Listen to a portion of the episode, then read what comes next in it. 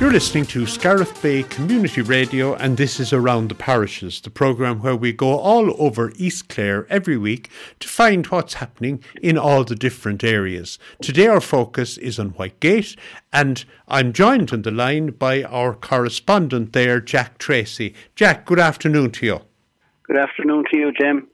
Jack, things are really, the last time we were talking, I suppose, things were beginning to stir in Whitegate and in everywhere else, but loads of things happening, I suppose, and the community has been very busy, like the school, for example. Yes, Jim. Well, we hope now that things will continue to come out of the recession that it has been in, and that maybe this COVID thing is maybe coming to an end. We have to be careful. So things are beginning to open up. So hopefully safely and slowly. So that's the way it's going. Yes. So in Lake Isle National School now, as you know, there has been great work done there in recent years. There was an extension to the school building itself, and there was an AstroTurf put in place, and then there was a parking drop-off area. So all of that has been a huge benefit to the school, and now the school itself are doing another fundraiser for the benefit of everything in the school, and it's a Buy a Brick campaign.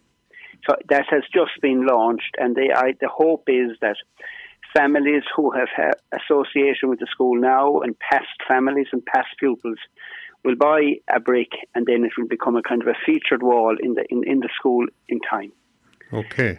So it'll be a pretty major fundraiser, €100 a brick, and the hope is that lots of families will purchase one, and that it will be there for all time. And I suppose a lot of families and people from Whitegate maybe who are living in other areas, former pupils of the school, it's hoped that they will be they'll get involved in this. That's the hope. Now, Jim, yeah, that there would be. We hope, like Whitegate National School, as you know, is called Lackyle National School. Yes. So we hope that there's hundreds maybe of past pupils around the world maybe who have fond memories of their time in Lackyle National School and would now like to be associated with it. So this is their opportunity now. Yes. So that's the plan now. Great. So hopefully that will be successful for the school and for the staff and for the board of management. And yeah, as I say, like so much has been done in recent years, like that the school has come from being almost, I was going to say borderline, but there was a time, you know, when people said, are the numbers declining to such an extent that it's in trouble? Now it's really blooming, so we hope that this will be another great addition to it. Great. And I suppose that there was a movement back maybe a few decades ago by the Department of Education. The idea would be close small schools and yes, bus all the pupils to bigger centres. But I mean, right, you know, as you would agree, I'd say, you know, a village without its school is a lot less than it should be. Oh, that's very true, Jim. Yeah. Mm. So really now there has been great investment and involvement by the community in Lake Isle School. So this is a good one. Okay. And I suppose hurling, Jack, there have been great... I was at one Whitegate match there some weeks ago against O'Callaghan's Mills, and... It was just fantastic from the point of view of effort and everything else from both teams. But Whitegate came out on the right side of the result. We did, Jim. We came out really, and that was a crunch game. Just that people might know, we were in a group where there were 5 teams, and it was really a very, very close call as to who was going to top the group and who was going to be at the bottom of it. And the game between Whitegate and the Mills was seen maybe as a crunch game. So we were lucky to get a win there. And that took us out of the relegation fight. And then we went on to draw with Ina Kilnamona, who have since progressed to the semi-final. So I think when people look back at the year of the senior team in Whitegate, they'll say that it was a good year and we built on progress that has been made recently. Yes. And the junior team in the junior championship got to the quarter-final of that and were beaten by the Bridge, who have since been beaten by Scariff, who are now the champions. So we were there or thereabouts in that as well. So yes, it was good. And it's a very close game. All of them were very close games. There's very little between any of the top teams in both senior and in junior. Oh, that is so true, Jim. The margins are very tight. You know, before last weekend, some people thought that 6 Mile Bridge are, you know, they're there for 3 in a row, and now they're out of the championship. So there's very little separating all the teams. That's right. So it has been a good year on the hurling front, and at underage, our minor team did well, and our under-13 team got to a final, and all the blitzes were very successful. So we have a very small base of players still kind of fighting away on our own without help or amalgamations of that. So we're very proud of the way that this year has gone. Yes, I know. Well, the level of passion that was there, both on the field and on the sideline at that O'Callaghan's Mills game, was marvellous to behold. So fair play to Whitegate GA Club. And what about Camogie, Jack?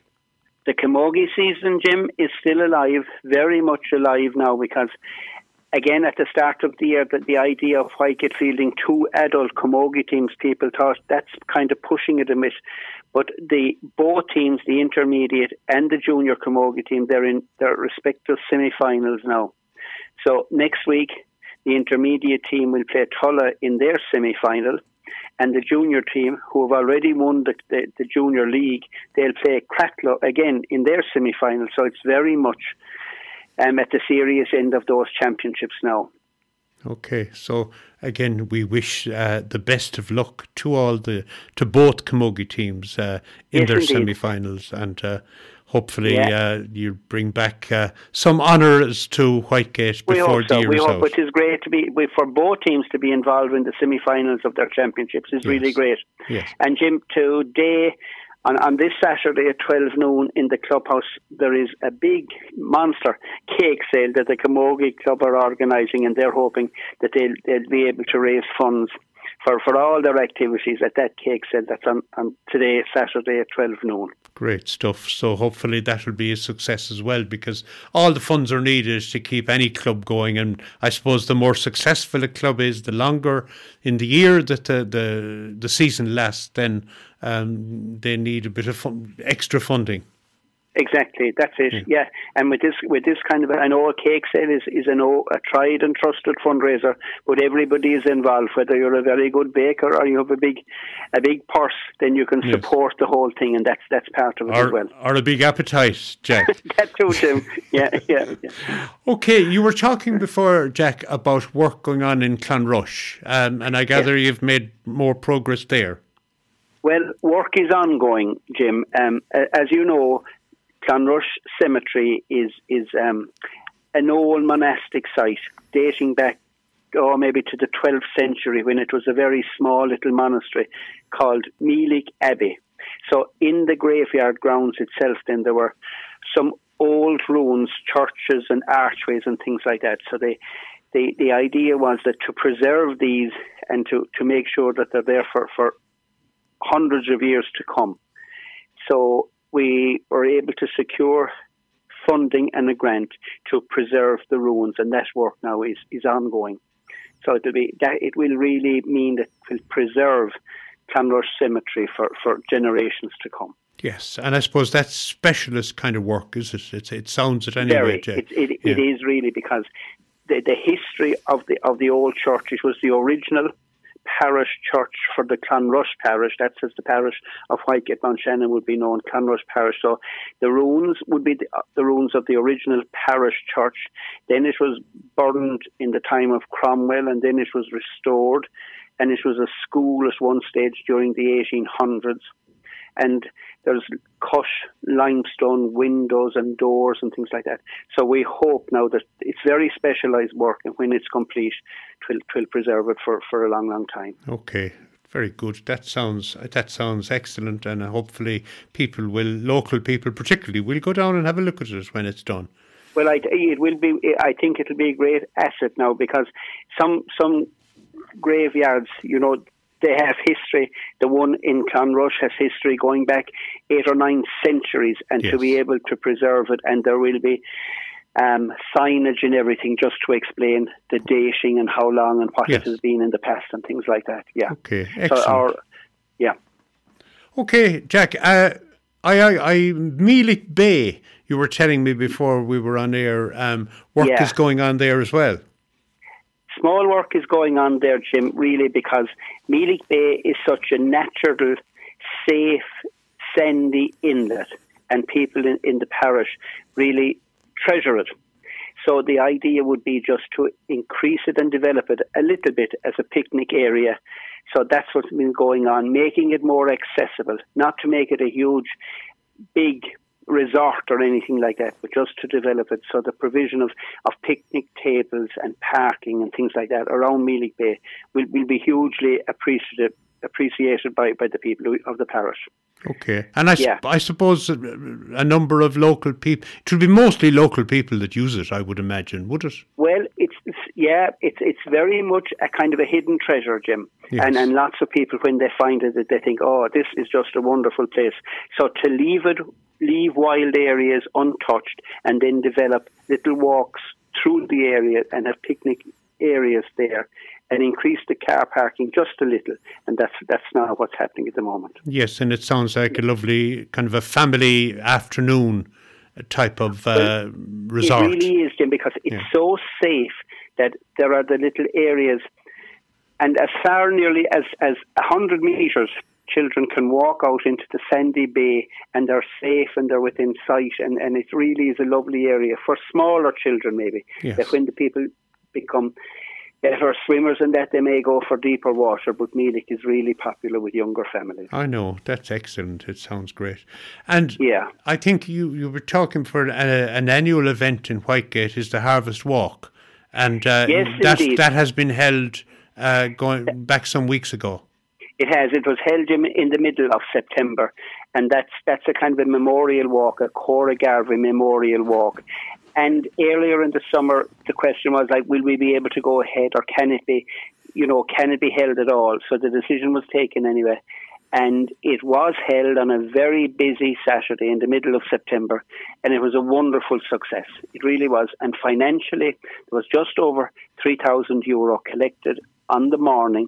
And that now has been split between Rahin and St. Dympna's Centre in Portumna. So it was a very successful venture. It really was a very successful venture for something that was kind of in doubt as to whether it would happen or not. I know, and it's always actually been, because I know you've talked about it before, going back over the last few years, it's always been a great financial success for the two, for St. Dympna's and for Rahin, and I suppose in memory of the late Cora Garvey. That's it now, exactly, Jim. And I know people will say they have lovely walks everywhere, but in Whitegate and down by the lake, there's a lovely loop walk. And whether people are regular walkers, or whether they're with buggies or children or dogs or whatever, this and it kind of brings again the community aspect very much to the fore. So it has been, and hopefully it will continue to be, a successful venture. Great stuff. And I suppose this time of the year as well, we think of shoeboxes in the lead up to Christmas, and I know that it's happening in different places, but it's always been very strong in Whitegate. It has really, and I noticed it's an awful thing maybe now to be mentioning Christmas in the middle of October, but the deadline for the shoebox appeal is the 9th of November. So what we're doing now really, Jim, is just alerting people to this annual appeal that's so successful, and children and all families can get very involved in it.